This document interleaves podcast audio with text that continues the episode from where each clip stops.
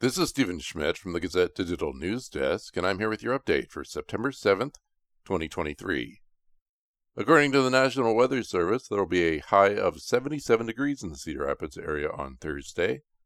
It will be cloudy through mid-morning, then the sky will gradually clear.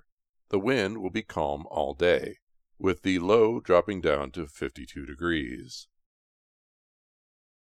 A Linn County jury Wednesday convicted Brandon Lee Nelson for attempting to kill one police officer and pointing a gun at another after leading authorities on a high-speed chase on July 30, 2022. The jury deliberated more than 4 hours following 4.5 days of trial. All jurors were polled as requested by the defense, and all confirmed the 13 guilty verdicts. The officers, Blair Klostermann Cavin and Matt Jenatscheck, who shot and injured Nelson after he pointed and aimed a shotgun at them, were in the courtroom for the verdict, along with a few family members and other Cedar Rapids officers.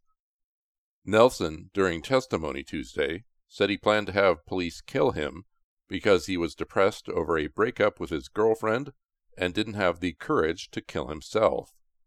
Nelson told the jury he had no intention of killing or harming the officers. Nelson was hit 3 times before being downed by police at the scene. He discharged the shotgun once. University of Iowa police are investigating a body found on campus Wednesday morning, although the death is not believed to be suspicious.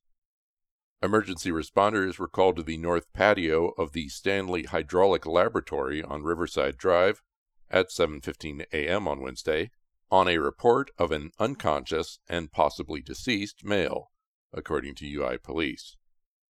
When they arrived, responders confirmed the death. Based on the preliminary investigation and assistance from the Johnson County Medical Examiner, the death is not believed to be suspicious, according to police.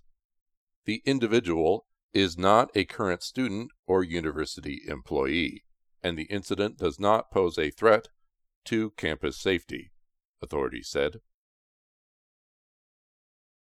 5 current and former Iowa and Iowa State student-athletes have pleaded guilty to reduced charges in the state's investigation into illegal sports betting, agreeing to pay a fine instead of risking jail time, according to court documents.